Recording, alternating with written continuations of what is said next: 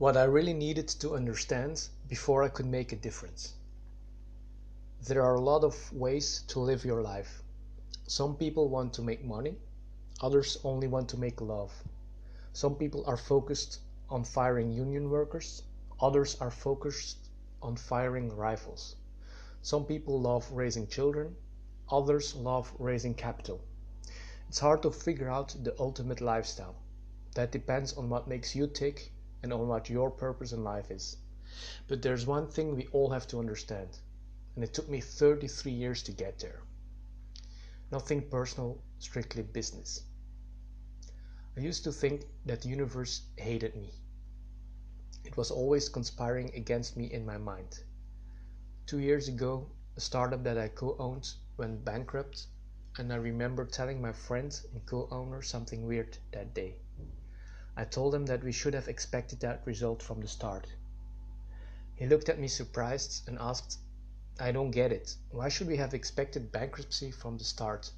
I replied, I'm doomed in every venture I ever started. My friend then burst into a laugh, even when things were that dire, and said, This has nothing to do with you personally. Startups are known to go bankrupt. He talked like he was addressing a four year old. For the record, I don't think that anymore. I stopped thinking I'm doomed. I realized all those failed ventures happened for a reason. They all taught me something valuable and showed me the truth. The universe is always right. Stop blaming, stop playing the victim card. That perspective guides me now. The universe doesn't sabotage us, and it's definitely not here to work against us. If anything, it helps us constantly. All the darkness and hard times I faced were most of the time my own fault. It could have, it could have easily ended much, much worse. Luckily, it didn't. I now truly believe that I had to experience it all the beauty and the darkness. Life happens for us, not to us. It's easy to play the victim card when something bad happens.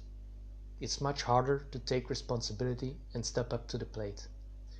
Everybody can quit, but how many people can keep going against the odds? Almost nobody. End it before it starts.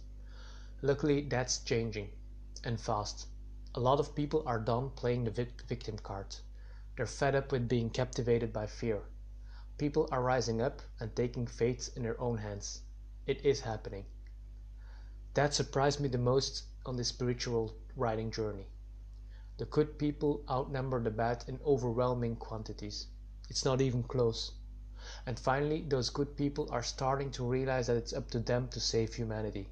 It's up to them to fight back against our prison guards. You know the best time for averting a nuclear holocaust? Before it even starts. And that means now, people.